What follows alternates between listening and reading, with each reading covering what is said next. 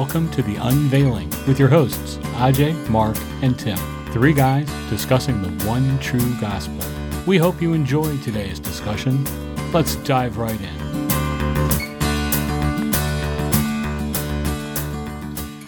Welcome to The Unveiling. I'm, I'm one of your hosts, Tim. With me today, as usual, Ajay and Mark. Today is episode 18, and we are going to be discussing the law.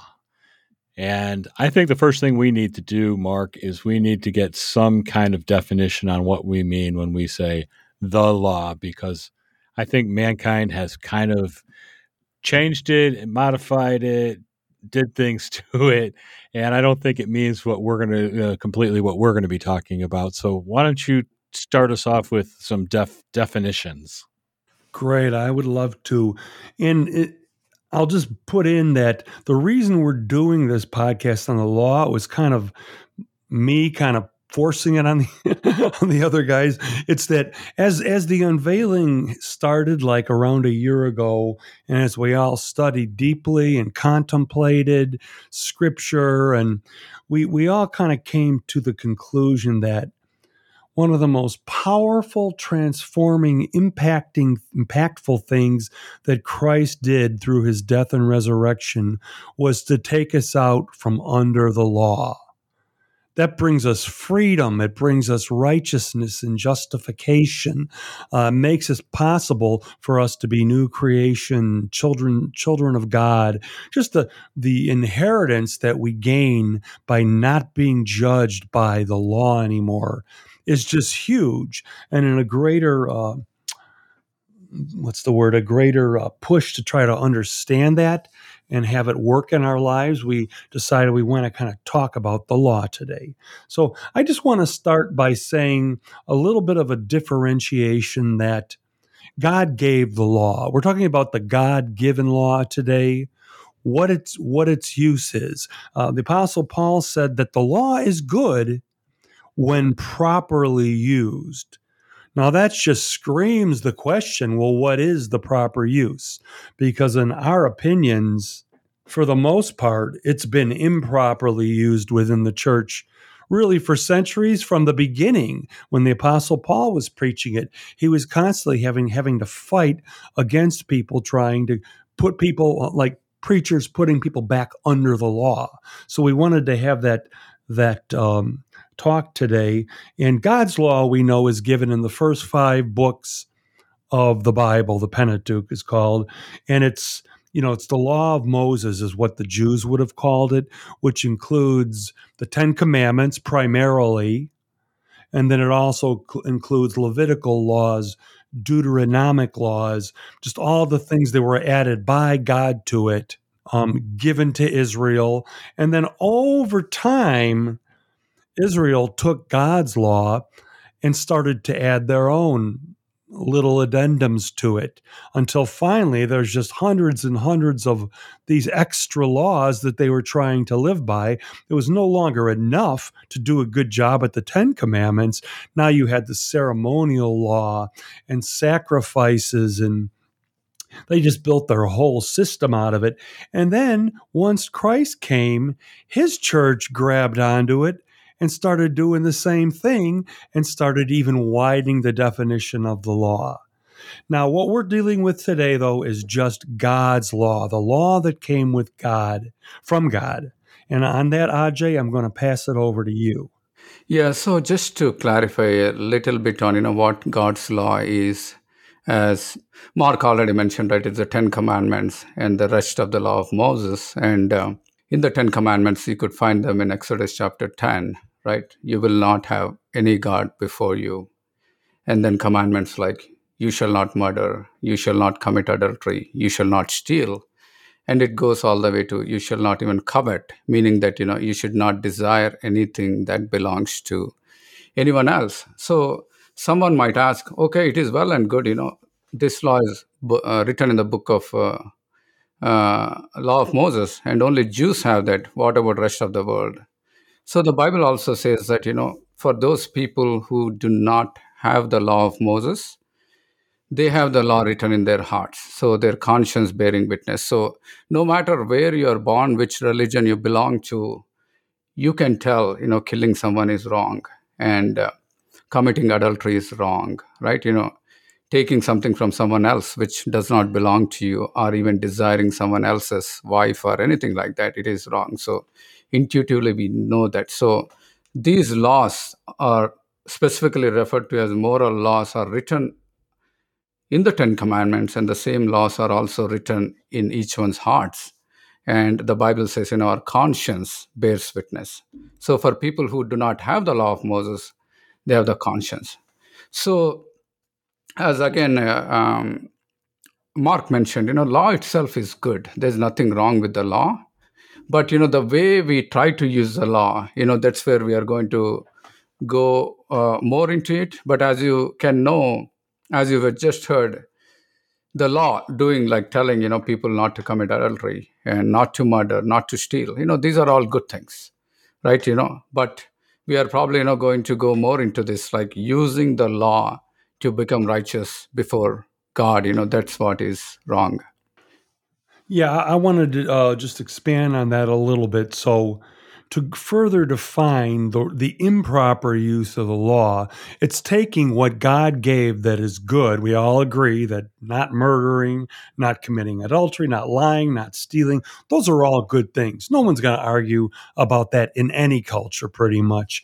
Even your, your uh, relativistic atheists or secular humanists they're going to have a mental philosophical philosophical discussion trying to tell you that, oh, it's all relative, you know.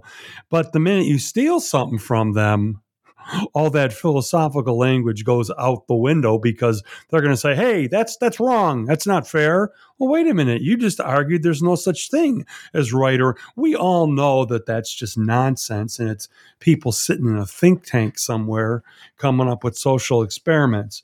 But um, there is an improper use of the law though that it, in our definition would be to try to earn, deserve, or merit salvation, righteousness, or blessing from God. He didn't give us the law.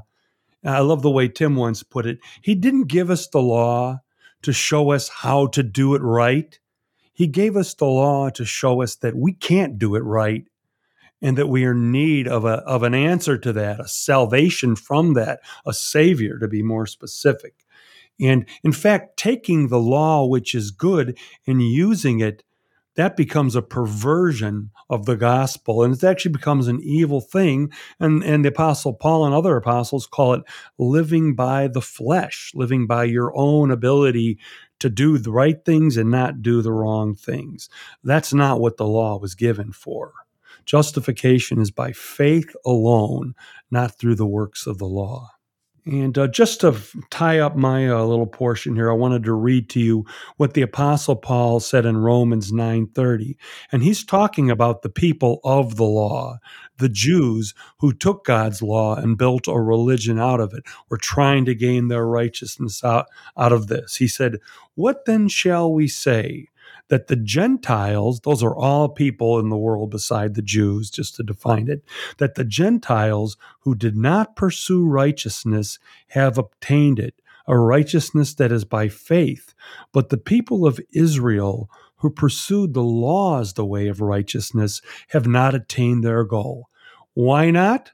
Because they pursued it not by faith, but as if it were by works. They stumbled over the stumbling stone. And I just love the way Paul concludes that. This is the stumbling stone that almost all humanity stumbles over.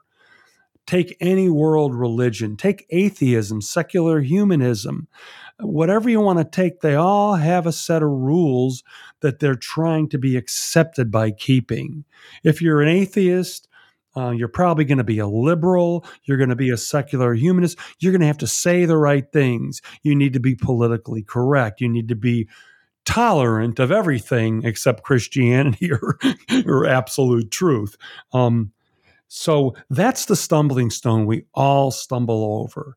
That we think something in us makes us think that it's our behavior that the things we do and the things that we don't do that cause us to be righteous, to be good people or bad people, that cause us to look good in God eye, God's eyes. And the Apostle Paul is saying, no, that is the stumbling stone because it's not by the things we do, but it's by our faith in Christ alone. Yeah, so Mark, uh, you talked about the improper use of the law. So, but you know, if one asks, you know, what is the purpose of the law? You know, why did the law, God even give the law? You know, I'm reminded of this um, story in the Gospels where a man goes to our Lord Jesus Christ and says, Master, what must I do to attain eternal life? Then the Lord points, you know, thou shalt not, you know the law of Moses, um, thou shalt not kill, thou shalt not commit adultery, you know, thou shalt honor your mo- father and mother. And then the answer from the young man was, from my childhood, I've been doing all these things, right? So there are people, you know, you might be surprised. You know, we might think that, okay, everybody knows that nobody can keep this, but there are people who still think they are pretty good. There are many, many people in this world who think they are really good. There's nothing wrong with them, and they really don't need anybody to help them. So the purpose of the law, it says in Romans 3:19, now we know that whatever the law says, it says to those who are under the law, so that every mouth may be silenced and the whole world might be held accountable to God. Therefore, no one will be declared righteous in God's sight by the works of the law. Rather, through the law, we become conscious of sin. So, the main purpose of the law is making people know that you know they have this problem to make uh, conscious of their sin. You know it's not that god is out there trying to you know make people feel bad but think of this right? You know when we go to the doctor you know we go for annual physical every year. So if we go to the doctor the doctor does a number of tests. You know the tests are not meant to make us feel bad or to make us make or to prove that you know something is wrong with us but you know they're just a set of measures to identify whether there's something wrong with us. So if you pass all the checks then you're declared as healthy. And if you if any test comes negative that means you know there's something is wrong with you. So that's why the law gave us you know when you take any human being and run him through the test of the law they'll be falling short. And the reason why the law is necessary is some people you know even though they are sick in my analogy they're thinking they're pretty healthy. Only when they are exposed to the law, they realize that there's something wrong with them. And they realize, you know, they have this problem called sin. And then they will seek out for the solution, which is our Lord Jesus Christ. That's awesome, Ajay. Uh, I wanted to say my old my old pastor, a good friend of mine, he used to all, like we just don't ever want people, as the Apostle Paul constantly backed him up, saying that I'm not saying the law is not good. The law is good. What my old pastor friend used to say is, "There's nothing wrong with the law. We're what's wrong with the law." Romans 8 says that for what the law was powerless to do because it was weakened by the flesh, God did by sending his own son in the likeness of sinful flesh to be a sin offering. So, what's wrong with the law is that we don't have the moral power to keep it. Now, the law is good. In fact, it's too good, it's perfect. Now, as Ajay said, you know, you may compare yourself. We're not trying to say you're a bad guy, you're a bad woman. Man, are you bad? You know, compared to your neighbor, you may be awesome. But God's law is perfect. It's so good and so perfect that you are powerless to keep it perfectly. And that's what creates the problem because that's the standard we're called to if we're going to try to gain righteousness through the law. And scripture says no one is righteous, not one. But scripture also says that Christ was the only one that walked through his life perfectly fulfilling the righteous requirement of the law on our behalf. I love that because they God's given us that answer to us being unrighteous under the law. He gave his son who perfectly fulfilled it in all things never sinning and then offered himself for the forgiveness of our sins and our declaration of righteousness through him. I think that what uh, humanity has done with the law is they've used it as a gauge of how good am I, and then they use it to compare themselves to others. God doesn't do that. He looks at each individual and applies the same set of rules. And if you can't abide by those, then you need a savior. Okay. You can't look at the guy down the street and go, well, he's a drug, ad- drug addict and he steals things to get drug, you know, money for drugs and things like that. You, you can't do it. It's a one on one review, more or less, of who you are and what you've done. And here's the list of rules we're reviewing you by we get comfortable in our idea that, well, I'm better than those people. What you're saying to yourself is, I've defined for me where the line of good and evil is, but it doesn't match God's line. That line's always right behind us, too. right? Exactly. We're, we're just on the other side of that line, no matter who yeah. we are. Yeah, using our analogy, it's like, you know, when you get sick, it's like saying, I'll do my own diagnosis. You know, there's no one diagnosis for this sickness, but you know, I'll do my own. So that's how it is like, you know, when people say, I have my own standards of righteousness. So, um, going back to the purpose of the law, uh, there is a scripture in the Bible in Galatians that clearly defines. I thought, you know, it might, it uh, very well summarizes uh, succinctly what the purpose of the law is. In Galatians chapter 3, verse 19, I am reading from New King James Version. What purpose then does the law serve? It was added because of transgressions, till the seed should come to whom the promise was made. And it was appointed through the angels by the hand of a mediator. Is the law then against the promises of God? Certainly not. For if there had been a law given which could have given life, truly righteousness would have been by the law. But the scripture has confirmed all under sin that the promise by the faith in Jesus Christ might be given to those who believe. But before faith came, we were kept under God by the law, kept for faith which would afterward be revealed. Therefore, the law was our tutor to bring us to Christ, that we might be justified by faith. But after faith has come, we are no longer under a tutor. So clearly it says here, right? You know, law was given because of our sins meaning that you know to show us that we have this problem called sin. And then that is a diagnosis part. And then law was given so that we can go to our lord jesus christ who is the heavenly physician who can cure us of all our diseases. And once the disease is cured right you know we no longer need the diagnosis until you fall sick again.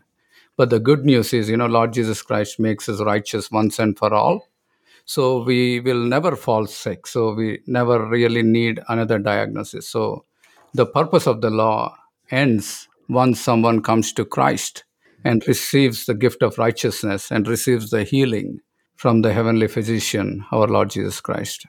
Ajay i wanted to hearken back if i might just because i enjoy hearkening uh, to romans 319 and um, you had you had read this earlier, and it says, "Now we know that whatever the law says, it says to those who are under the law, so that every mouth may be silenced and the whole world held accountable to God." There's the purpose, so that the law holds everybody guilty. All those that are under the law are guilty. So then that begs the question: Well is everybody under the law? Now, the scripture you just read said that once faith is come, we are no longer under the law. So there are only one group of people in this world that are not being judged and condemned by the law. And those are people that have put their faith in Christ. So when it says, for whatever the law says, it says to those under the law, that means all unbelieving people in the world the law was given to show them that they are unrighteous and cannot keep that perfect law and need a savior. And then there are also another set of people that became believers and then voluntarily put themselves back under the law. Yeah, Mark, you know, I think uh, that is that's where I think we are trying to uh, we are striving so hard to bring that clarity, right? People who are truly saved by putting their faith in our Lord Jesus Christ, you know, for them the law ends at that point of time. So going back under the law is pure ignorance. what it will do is actually, you know, provoke the flesh again. You know, even though they are not uh, technically under the bondage of sin, they put themselves back under the bondage of sin because they're going back under the law.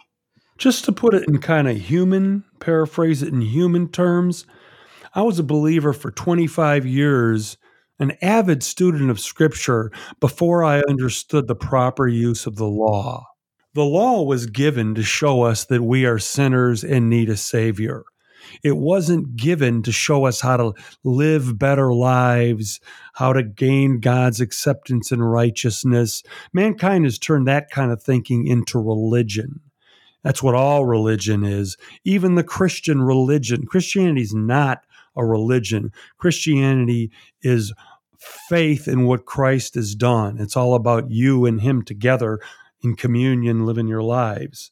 And so, so, so many people don't understand the only reason the law was given was to bring you to Christ, to show you that sin is utterly sinful, that no one is righteous. And so many millions and millions throughout the ages have missed that.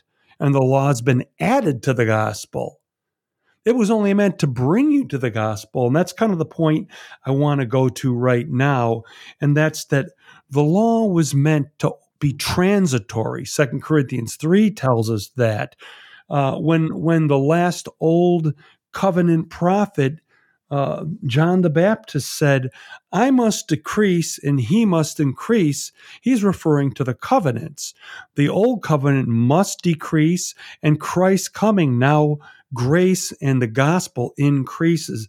Same thing's supposed to ha- have happened in our lives, that we have transitioned from the law to faith in Christ, justification and relationship through our faith in him. And uh, just I'm going to pick up from where Aj just finished reading in Galatians 3.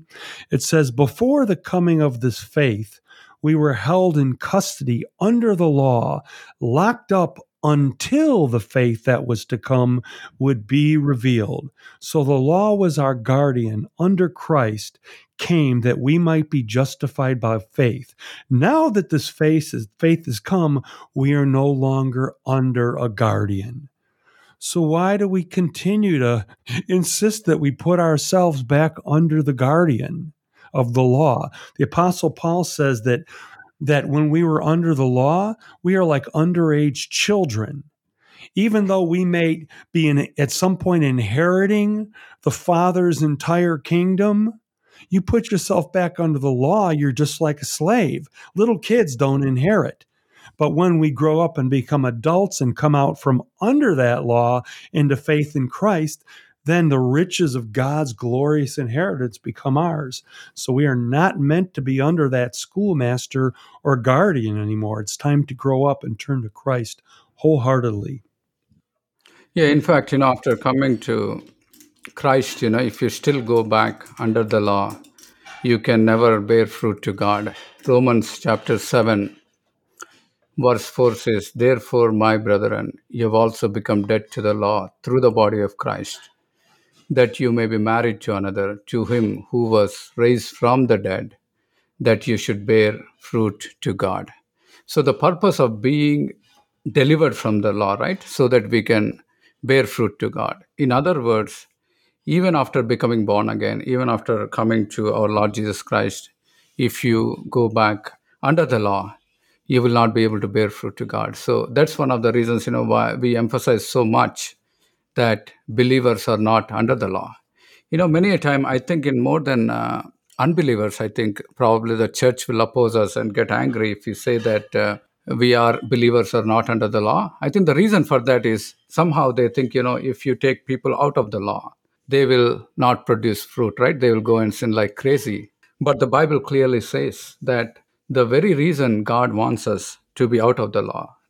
Therefore, my brethren, you have also become dead to the law through the body of Christ, that you may be married to another, to him who raised, who was raised from the dead, so that we should bear fruit to God. So it's very, very important to understand that a believer is not under the law, and the believer does not need the law to bear fruit to God. And even more, I agree with your definition there completely of why so many people don't like the the you know grace being what it is, and that eh, eh, I want to add to and say that people who believe against grace and who who are really just it's FOMO in my appearance in my opinion, fear of missing out. They think you know you get to go do all this stuff that I can't do because I'm under the law that says do this, don't do that. But we we want to do these things too, but we can't because we're under the law. Well, we don't do those things not because we're under the law, but because we have a new nature now. We are in Christ, and Christ is in us, and those things aren't who we are anymore. You know, it's not a matter of going out and debauchery and good times and things like that. It's just a matter of a new life and a new person. Well, I think we've three of us have done a good job at kind of explaining the improper use of the law. And I just maybe we could turn a little more positive now for people out there. Before we do that, before we do that, if you don't mind, I'm going to interject one thing. And I think we've defined the law. We call that the law of God, and it encompasses the Ten Commandments and things like that. I think one of the problems people have is they're using a more humanistic definition of law. Now, I'm not defining the law, I'm defining kind of the idea of what people look at law is, and that is it's a human or self-imposed system of thinking and or activity where by commission or omission we attempt to gain or avoid blessings or punishment and that that goes for civil law criminal law the things of the world and and since that's what they're used to seeing that's they kind of impose some of that on the law yeah. A good example is in the modern church. Throughout the centuries, traditions have been added that were not given by God. In fact, that was one of Jesus' criticisms of the Pharisees in Israel. They were that they were no longer worshiping God, but just following men's traditions. Some of the things we see in, in modern day church, depending on denomination, is that you got to read a chapter of the Bible every day. You have to be in a small group. You have to serve. You have to give 10%. You know, fill in the blank. Some churches, it's all negative. What you can't do. You can't be a homosexual. You can't drink alcohol. You can't play cards. You can't dance. The list just goes on and on, but it's all that same core of trying to, to gain in some way, either salvation or holiness or God blessing you more. The more money you give to God, oh, the more He's going to give back to you. No, not not right, not right. He already gave us everything at the cross. Okay, can I uh, turn positive now, Tim? Unless you wanted to get a little more negativity in there. Absolutely no. I'm done bringing us down. Okay. So, what I wanted to say now is just I wanted to kind of turn things around here and talk about the proper use of the law and, and what that is. So, turning positive, then, uh, just to kind of pick up uh, Ajay's Romans 7 reading, we move on to 7 6, which says, But now, by dying to what once bound us, we have been released from the law, so that we serve in the new way of the Spirit and not in the old way of the written code. Now, Second Corinthians 3 tells us that the letter of the law kills, but the Spirit gives life. So here's what the choice comes for, for the world and especially for believers. Am I going to live by the old way of the written code, which is devoid of the Holy Spirit, or am I going to live in the new way of the Spirit? Second Corinthians 3 once again tells us that the new covenant of faith alone and in the cross and in Christ's blood, the new covenant, um, is the ministry of the Spirit. The old covenant, this law that some people are so adamant about trying to add, tells us that it's a ministry of death and condemnation. We're called to something better than religion, than the Christian religion. We're called to something better than faith in Christ plus and trying to mix them. Two do not mix together. We've talked about that many times. Um, that when you bring in your own works, you're you're quenching the spirit in your life you're driving them out and putting a veil up between you and god so it's about leaving the old way of the written code and serving in the new way of the spirit galatians 2 paul says for through the law i died to the law so that i might live for god if you're under the law now and adding things you're not living for god in fact the apostle paul said that when we when we live under the law, it's like we're preaching ourselves. He said, For we do not preach ourselves, but Christ Jesus is Lord, and ourself as your servants for his sakes. You're not living for God and you're not preaching Christ when you're living under the law. You're saying, Hey, come and do these things like we do, because we're good. Look, we don't do what those people do. Um, so I just love that he's telling us the new way is the of the spirit, and that leaving the law is living for God. And he goes on to say, I've been crucified with Christ, and I no longer live, but Christ lives in me. The life I now live in the body, I live by faith in the Son of God, who loved me and gave himself for me. I do not set aside the grace of God. For if righteousness could be gained through the law, Christ died for nothing. That's a pretty clear, powerful way of putting it, isn't it? If you're making it as though if you stay under the law, instead of you're setting aside grace and you're you're saying Christ died for nothing because I can do this. Yeah, I love this uh, passage, Mark. You know the one that you just read, right? For through the law I died to the law, so that I might live for God. Then I guess for most of the Christians is you know they hear this. You know, once you come to the Lord Jesus Christ, then you're no longer under the law. Then then the question immediately becomes how do i live then you know my whole life i've been living by rules and regulations. Do this and don't do this. Like how do i go about living? So this is a new way of life and it says right here right? You know i've been crucified with christ and i no longer live but christ lives his life in me.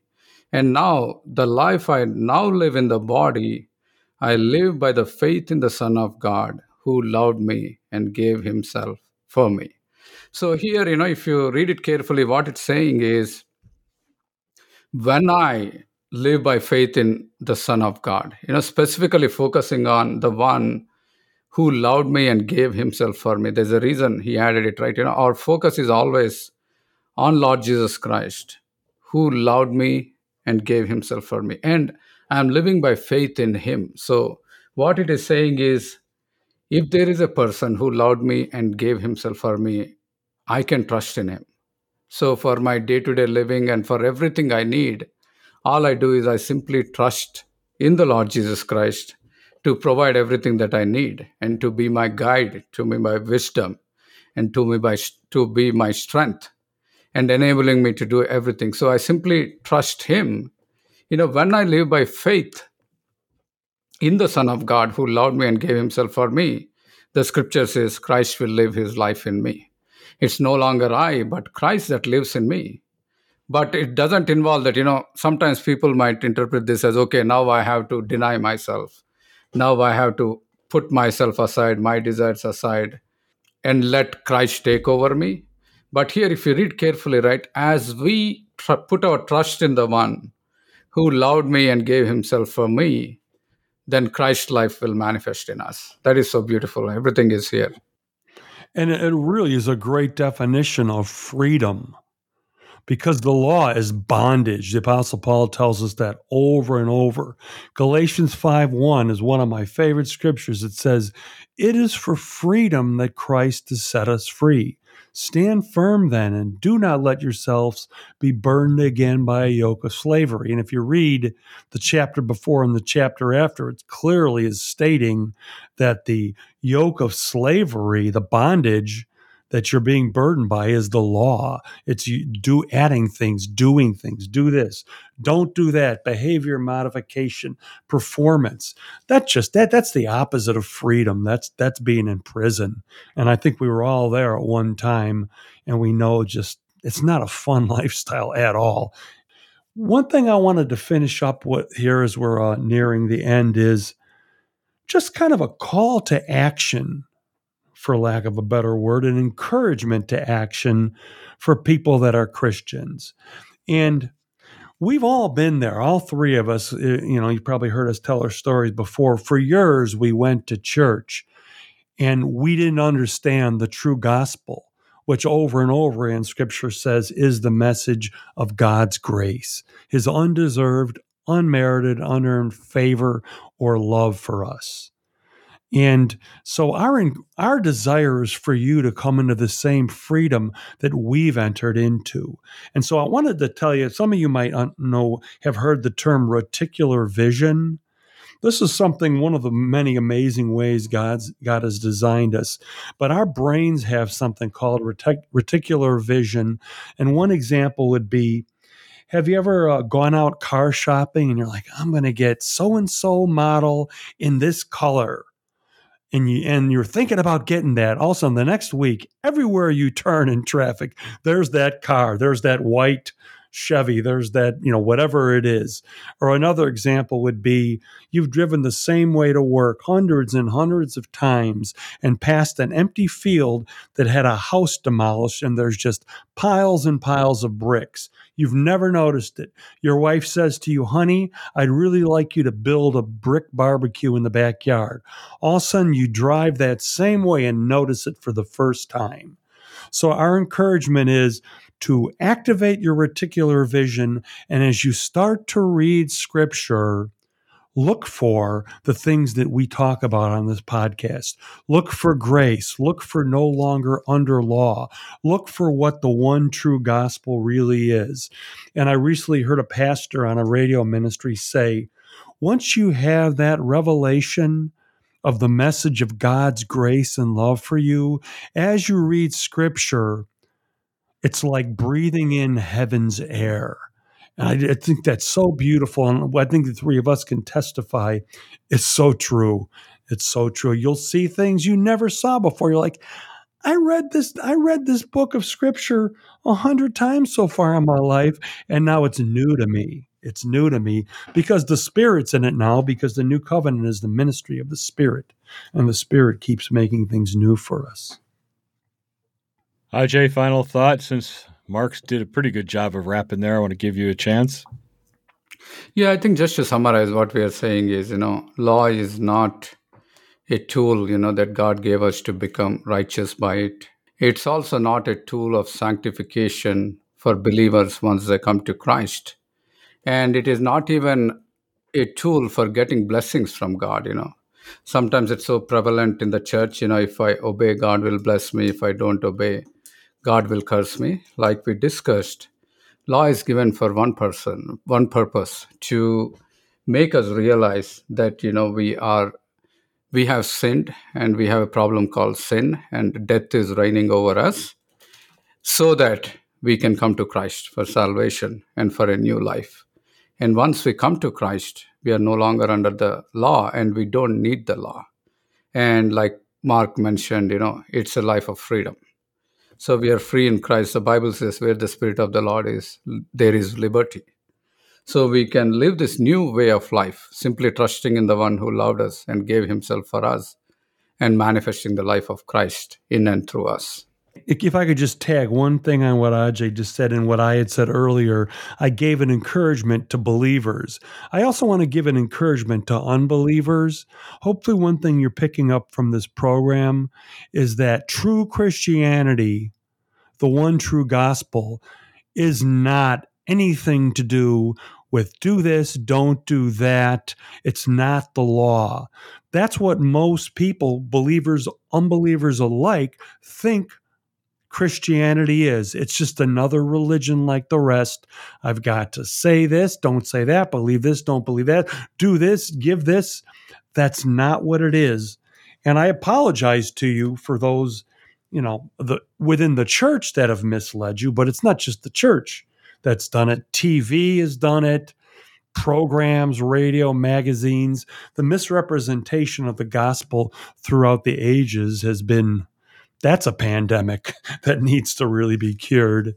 So just want to encourage unbelievers as well as believers to find out for yourself, read the Bible for yourself, start in the New Testament, And uh, hopefully, you'll continue to listen to the unveiling and other ministry programs that are, are uh, preaching and seeking to go deeper into the one true gospel of grace through Jesus Christ. Thank you very much, guys. This has been a very interesting discussion today. And those of you who are listening, have you got more questions? Do you disagree with us? Feel free to contact us at the unveiling, unveiledgospel.com, and we'll be glad to uh, interact with your communications, be it on a future program or directly back to you via email. That's all for us today. Thanks for listening, and we look forward to talking to you the next time.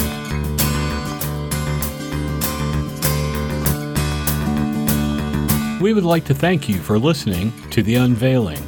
We hope you have enjoyed it enough to consider subscribing and sharing with others. We welcome your questions, comments, and feedback. You can reach us via email at theunveiledgospel at yahoo.com or find our Facebook page at The Unveiling Podcast. For Aj, Mark, and myself, God bless, and we will talk with you next time.